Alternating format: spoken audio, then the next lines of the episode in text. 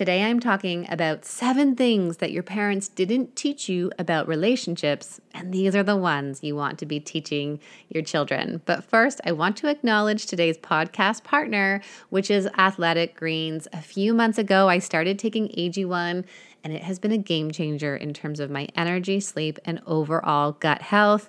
And I love the taste and simplicity of it. You can check out more at athleticgreens.com forward slash INYS. I know you are doing the best that you can right now. Your relationships matter to you. You are important. And yet, over time, we get stuck. We get lost or we stop showing up as our true self. We get hung up on the stories we tell ourselves, the comparisons, or feeling like we are not good enough. I'm Not Your Shrink is a podcast aimed at helping you feel connected to yourself, to others, and to live a life that is in line with what matters most to you. I'm Dr. Tracy Dalgleish, clinical psychologist and couples therapist. I bring you clinical knowledge and evidence based research, experiences of sitting in the therapist chair, and being a wife and mother to talk about everyday issues we all face to help you change the dialogue in your life. Let's dive in. Welcome 2023. We are in resolution season, and I want to know do you set resolutions? Do you have goals written down? I often think of that quote that says, A goal not written down is just a wish. But I want you to know something. I actually don't write down resolutions at the start of the year. This was a practice I started several years ago because I found that goals would set me up for failure and it felt like one more thing that I had to tackle throughout the year. And I really just didn't feel like it was leading me into living more meaningfully and intentionally.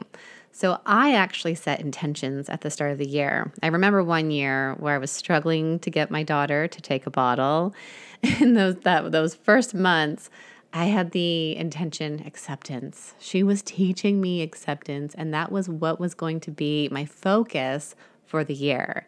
The reason I like intentions is because in those moments where I feel overwhelmed, or I'm having a hard time making a decision, or just life just feels like too much, I'm not sure where I'm going, I can always go back to the intention and that can ground me. So this year, my intention is the one word enoughness. It's so easy to be looking outwards and to see what everybody else is doing.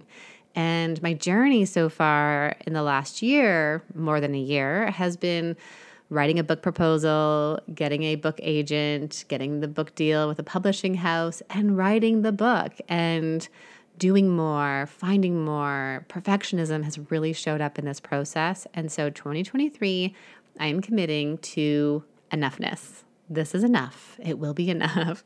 so I'd love to hear from you. Are you setting an intention? What does this year look like for you? And where do you want to focus? If you're looking to explore some intentions in your relationship, each year at this time, I release my year in review guide that you and your partner, or just you if you would like, can go and sit down and reflect on how was 2022 for your relationship? And where do you want to go this year? I think this can be a really powerful exercise. I've got the link in the show notes. It's drtracyd.com forward slash year. All right, let's talk about the seven, the top seven things that your parents didn't teach you about relationships. I actually polled my community with this question several months ago, and your responses were so cool to read. First, they were really fascinating to see just how much we don't learn how to show up in relationships. And then the other thing that came back to me were the lessons that I have been teaching you on Instagram, through the podcast, through my online programs. So it was really cool to see these come back. And I want us to deep dive into what these seven lessons are. And I think these are things that we can be focusing on in terms of teaching the next generation, teaching our children what it means to build healthy communication, what it means to build a healthy relationship. And again, here's that word intentional to get intentional with our partners. I want to stress this, particularly as we are at the beginning of the year, is that when you and your partner are on the same page, when you feel close and connected, you have this solid foundation, this is where you can then feel like you can tackle the world together. It's, you know, I love the analogy of a house because what you do when you have a solid foundation is you can do the renovations, you can renovate the bathroom, you can add another story. But if there are cracks in the foundation, everything in the house feels harder. The water's pouring in, it is just so much more difficult to navigate all of the things. So, here are these seven things that we need to be focusing on. Okay, the first one is you and your partner are two separate people. You have separate and individual needs, wants, thoughts, feelings, and it is incredibly important to support your individuality as much as it is your togetherness. And so, one of the things I talk about here in Be Connected, my online program, where I am teaching people how to develop the skills and tools to feel close and connected, is the difference between independence, codependency, and emotional fusion. I use those words interchangeably. And then also building healthy interdependence. Here is an example of what emotional fusion and codependency looks like. Your partner gets home, you've been home with the kids all day, and you see they're in a bad mood. And suddenly your mood is impacted. Some other examples are you don't share your feelings and needs because you fear what they might say, or you let them make all the decisions for you. There is a loss of that individual identity. And what is really important here to remember is that in a healthy relationship, you and your partner get to have your own thoughts, your own feelings, your own wishes and values, and we are not aiming for sameness and we can find comfort in actually viewing the world differently.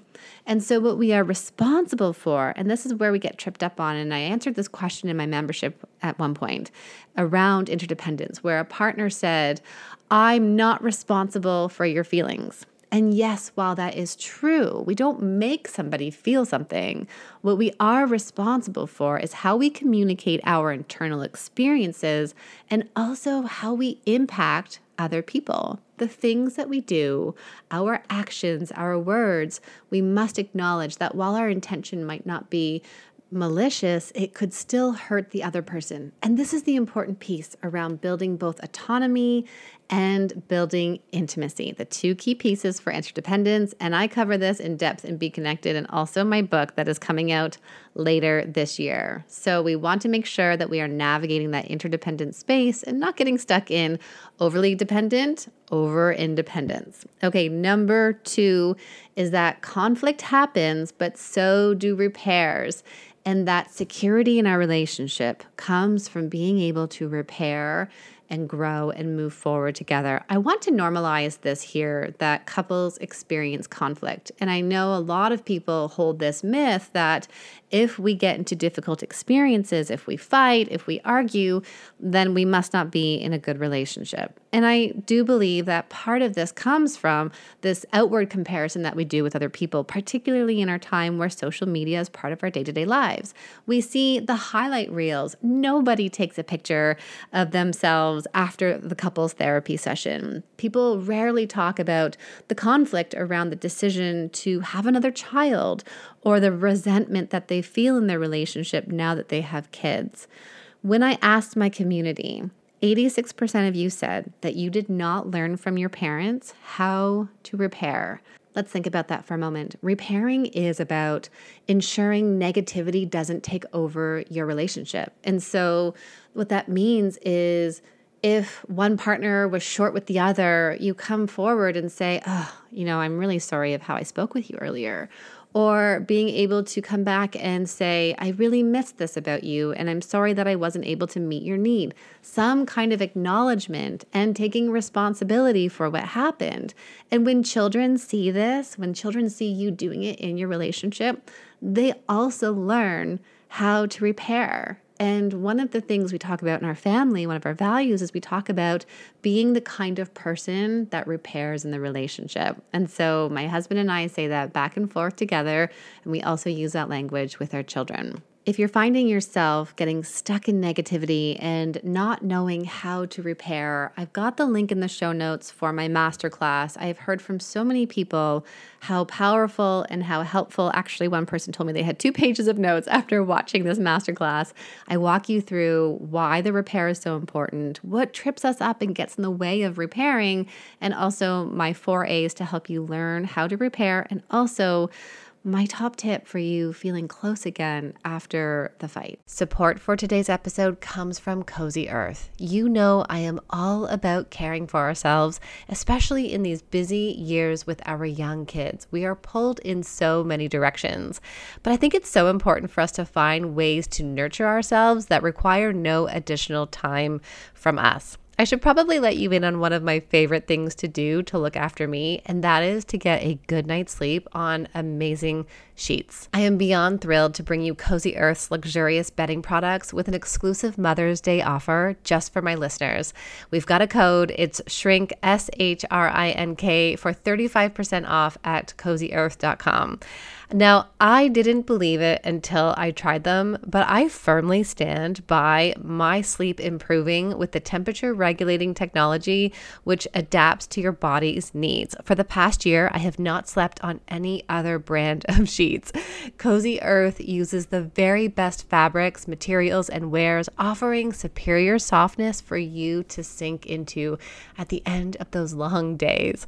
I look forward to getting into bed, and we've been loving the sheets for over a year, and their sleepwear is so unbelievably soft and it's made with such great quality. But the best part is that if you're worried about commitment, enjoy a 100 night sleep trial and a 10 year warranty on all of your purchases. Head over to cozyearth.com and use promo code SHRINK for an exclusive 35% off and give the luxury she deserves with Cozy Earth. Support for today's episode comes from Loop Earplugs. For so long after having children, I kept wondering why I was easily overwhelmed and felt like an angry mom. The noise from the kids, the dog barking, and the sounds around me from everyday life. But I now understand that I'm not an angry mom, and instead, my nervous system gets overwhelmed and overstimulated, which is why I've been turning more and more to my loop earplugs to help me stay more regulated and engaged with the family. I'm using Loop Engage to help dampen the sound around me. And these loop earplugs allow me to still be with every beat and conversation. I still hear Greg, I can still hear the kids.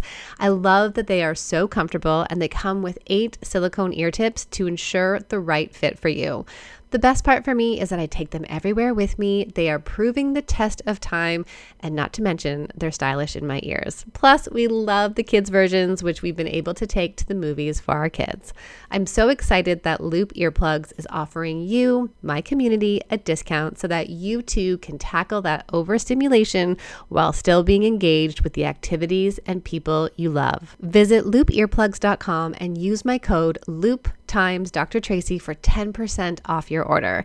That's L O O P X D R T R A C Y for 10% off your order. Now, 63% of you said that you didn't learn that it's okay to have different opinions. And this is at the base of what autonomy and separation looks like from our families. And so, if you didn't learn this, then there could be some enmeshment and codependency in the family dynamics. And this is tricky, right? Because our jobs as as children is to learn to say, I like, you know, I think of one example. I like these pants. It's okay if you don't like these pants. They're really comfortable for me and I want to wear them. And we need to model that for our kids and we need to also model it in terms of our relationships. And so often people do not learn this. So, this third piece here is that disagreements are okay, but disrespect is not. Two things can be true. You can disagree with someone and you can still respect them. It's interesting to reflect on how our relationships change over time. That at the beginning stages, those first six months, when you are in the limerence stage, that we view our partners as doing no wrong. We excuse the mistakes and the accidents or the times they didn't turn towards us. And yet, over time, it like chips away at us and we stop having that we stop holding that and so i think something that is so important in our most important relationship is to continue to view our partners with that kindness and respect the same way that you would speak to a boss, a colleague, or a dear friend. And of course, you know, the example is if you say to your partner, Oh gosh, like I'm just confused. Is this how you would speak to a colleague? And they say yes then you say, and I am not your colleague, I am your partner, right? So it's like the flip side of do you speak negatively like this to your colleague? Well, no, of course not. Or yes, I do. Then how are we going to show up in our relationship? Okay, number four is healthy relationships still have boundaries, and that being able to say no doesn't mean that you are bad, that you are unlovable, or that your needs are wrong in some way. When I polled the community, 75% of you said you did not learn what it means to have boundaries and still be in a loving relationship. If you're looking for more around setting boundaries in your family, with your loved ones, I've got a recent episode in this season. Be sure to check out season two finale but also check out episode three of this season where Greg and I talk about setting boundaries with our family. And we can do this with our partners as well. And boundaries are not meant to be demeaning or to dismiss our partners. This conversation came up in the community recently where someone said, I see your boundary statement and I get that it's assertive. And at the same time, I think my partner would hear it as demeaning. I can speak to the kids like this, but not to my partner. And this is really an interesting reflection because it's not demeaning if we're doing it with our children. We're setting healthy and loving boundaries with our children. We're turning to our child and saying, Oh, love, I know you really want me to pick you up right now. And right now, I've got the boiling pot of water in my hands, and you'll have to wait until I'm done. I can't pick you up, and I know that is so hard. This is the loving boundary. This is what you need to happen to keep your child safe and then also to get done making that dinner. And then it's so interesting, though, that how when we flip that to saying that to our partners, it feels demeaning. And I want to challenge you on this because I believe the reason why this sounds demeaning or dismissive is because we haven't had this modeled to us in our earlier relationships. So it, it sounds the same. Love, I know you need help finding keys. Keys was a hot topic recently on Instagram. I know you need help finding your keys and I've got to jump into a big work meeting and I hope you find them. And maybe later, if you want to talk about strategies of where we can start storing those keys so this doesn't happen again, I'd be happy to go into that. This is setting limits and boundaries in our relationships because if we aren't doing that, then we are at risk of building resentment for continuously giving up parts of ourselves and then trying to meet the needs of others when perhaps maybe we're not able to. Number five is it is your job to share your needs. Now, 86% of you said you did not learn that sharing your needs is your job. You didn't understand this. Nobody taught you this. And I think we learn a lot of important messages when we can reflect back on past experiences and relationships, not necessarily with our family, although our family plays a big role. These are our early first experiences of self and other. This could be with your friends, this could be with teachers. You know, if you think of that one time in your friend group in grade five and you said, actually, I don't like purple pants, and then your friends excluded you from the group. In that moment, you sharing a wish and need, your opinions, your desires, cost you something greatly. And there are so many different ways this shows up for people, which could be that someone minimized your needs, someone dismissed them, someone said, get over it, it's not a big deal, you're needing too much, you're asking for too much, or somebody neglected your needs altogether. You came home after a bad day, you were crying, you needed support, and nobody stopped doing what they were doing. And in these moments, these micro moments, these are messages to us my needs don't matter or if you shared your needs and they are ridiculed, rejected, dismissed, then you learn, I shouldn't share my needs. And so, what we do then so commonly is we turn into caregivers, we people please, we look outwards and we look after everybody else.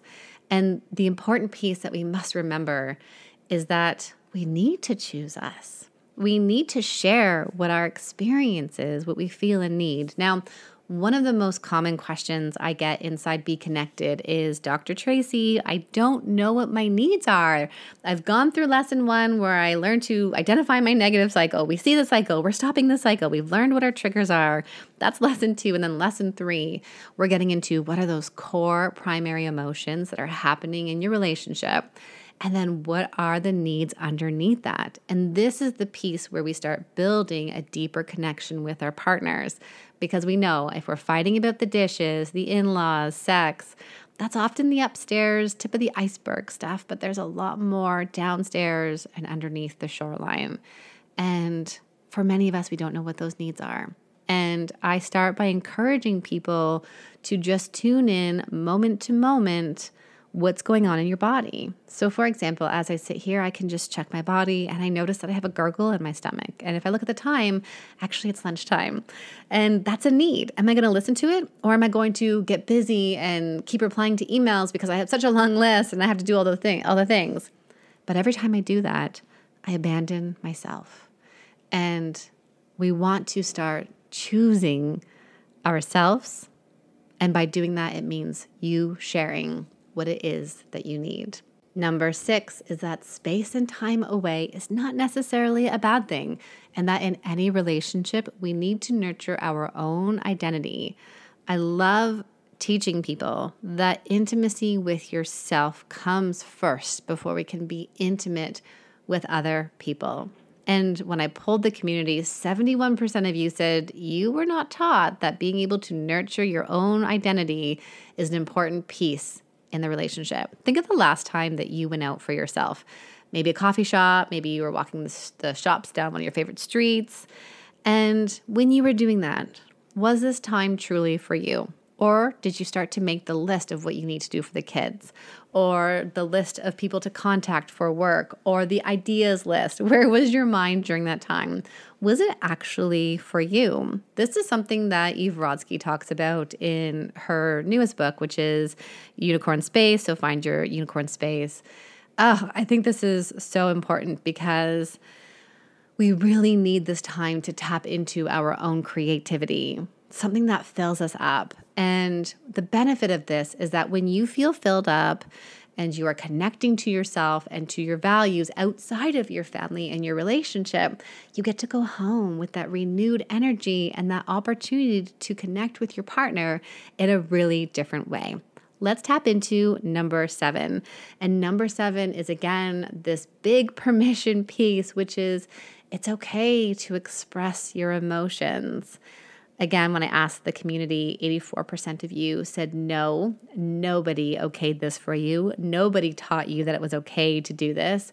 And one of the hardest pieces that we need to understand is that the more we suppress, the more we control or try to push away our feelings, the longer those emotions stay with us. So, new research suggests that an emotional experience lasts for 90 seconds. And yet, all of the things we do on top of it are what leads us to continue to struggle with the emotion, to feel the long term effects of anxiety, or to be angry, or to feel that resentment because we're not listening to the core emotion that was there to begin with and riding the wave of the emotion. It can be quite a different experience when we can learn to show up and hold our emotions gently with curiosity instead of trying to dismiss or minimize them. Okay, we can connect this back to what's happened in earlier relationships. Again, if our caregivers, if significant others in our life were inconsistent in how they responded, and maybe they said, like, oh, you're sad, there's no space for sadness, right? That oftentimes people don't say that I don't want you to share your feelings. They say things more along the lines of, don't be sad, think of all the things that are happening next, or you have nothing to worry about, it'll be fine fine. This is a way of dismissing or minimizing your feelings or telling you that only positive feelings are good. And for many children, they get lots of attention for positive feelings. So I think there's this piece here in this conversation where we say all emotions are okay. But I think there's also something else that comes with this, and that is that we can validate someone's emotional experience and at the same time, it doesn't mean we have to accept the behavior that comes with the emotion. Now, I think this is a completely different conversation, but I want to state it here because it's okay to have your feelings and it's important to express them. And we also must do that in a respectful, collaborative, and co creation, in a co creating way with our partners. And so, if your partner is angry, we can validate anger. We can say, Yes, I see you're angry. I know you're angry about what's happened. And at the same time, it doesn't make it okay to stomp around, to slam cupboards, to yell at you. That's the difference between what it means to be in a healthy relationship where we can express our emotions while also acknowledging that validation is the same, is different rather, than approving of the behavior that comes along with an emotion. All right, as I wrap up, I want you to think about how you are showing up in your relationship today and whether you are practicing some of these. Are you practicing showing your children what these key pieces are. Can you today make the commitment that you're going to show your kids what it means to repair, to be the kind of person in your family that repairs with them? And I want to emphasize that these seven pieces all connect us to developing healthy interdependence in our relationships. And this is the foundation this is the core of my upcoming book that's being released this year. So, if you are looking for more resources, you don't have to wait for the book to come out. These are all of the skills and tools that I teach inside Be Connected. And one of the most important things to me is having a program that is accessible to you, affordable to you. So you get to learn at home, on the go, on demand, when you need the lessons, when you're having the difficult spot in your relationship, you can jump into the lesson around how to communicate difficult feelings, how to get out of negative communication patterns, what you're doing to try to create more security in your relationship. And also, the affordability piece is incredibly important. And it has been so powerful to see women and couples making meaningful changes in their relationships. Okay, I'm going to end here. Thank you so much for clicking play, for taking me along in your day. I have a big ask. People find the podcast when people leave reviews. So, can I ask you to pause just for a moment before we end out? And can you click the stars? Let me know what you appreciate about the podcast this season, and I can't wait to hear from you. Until next time, take good care of you, and I will see you next week. This podcast is for educational purposes only and does not substitute for the care from a licensed mental health care provider. What's up, guys? I'm Gabrielle Stone, host of FML Talk. After being love bombed, married, and cheated on, trust me, I've got some perspective on love, heartbreak, trauma, and healing. FML Talk has become weekly therapy for my listeners, where I give you a safe space to heal with, of course, a few F bombs thrown in fun girl talk episodes, solo episodes that will guide you on your healing journey, and guests with stories that will leave your jaw on the floor. Grab a cocktail and come hang with me every Wednesday on FML Talk.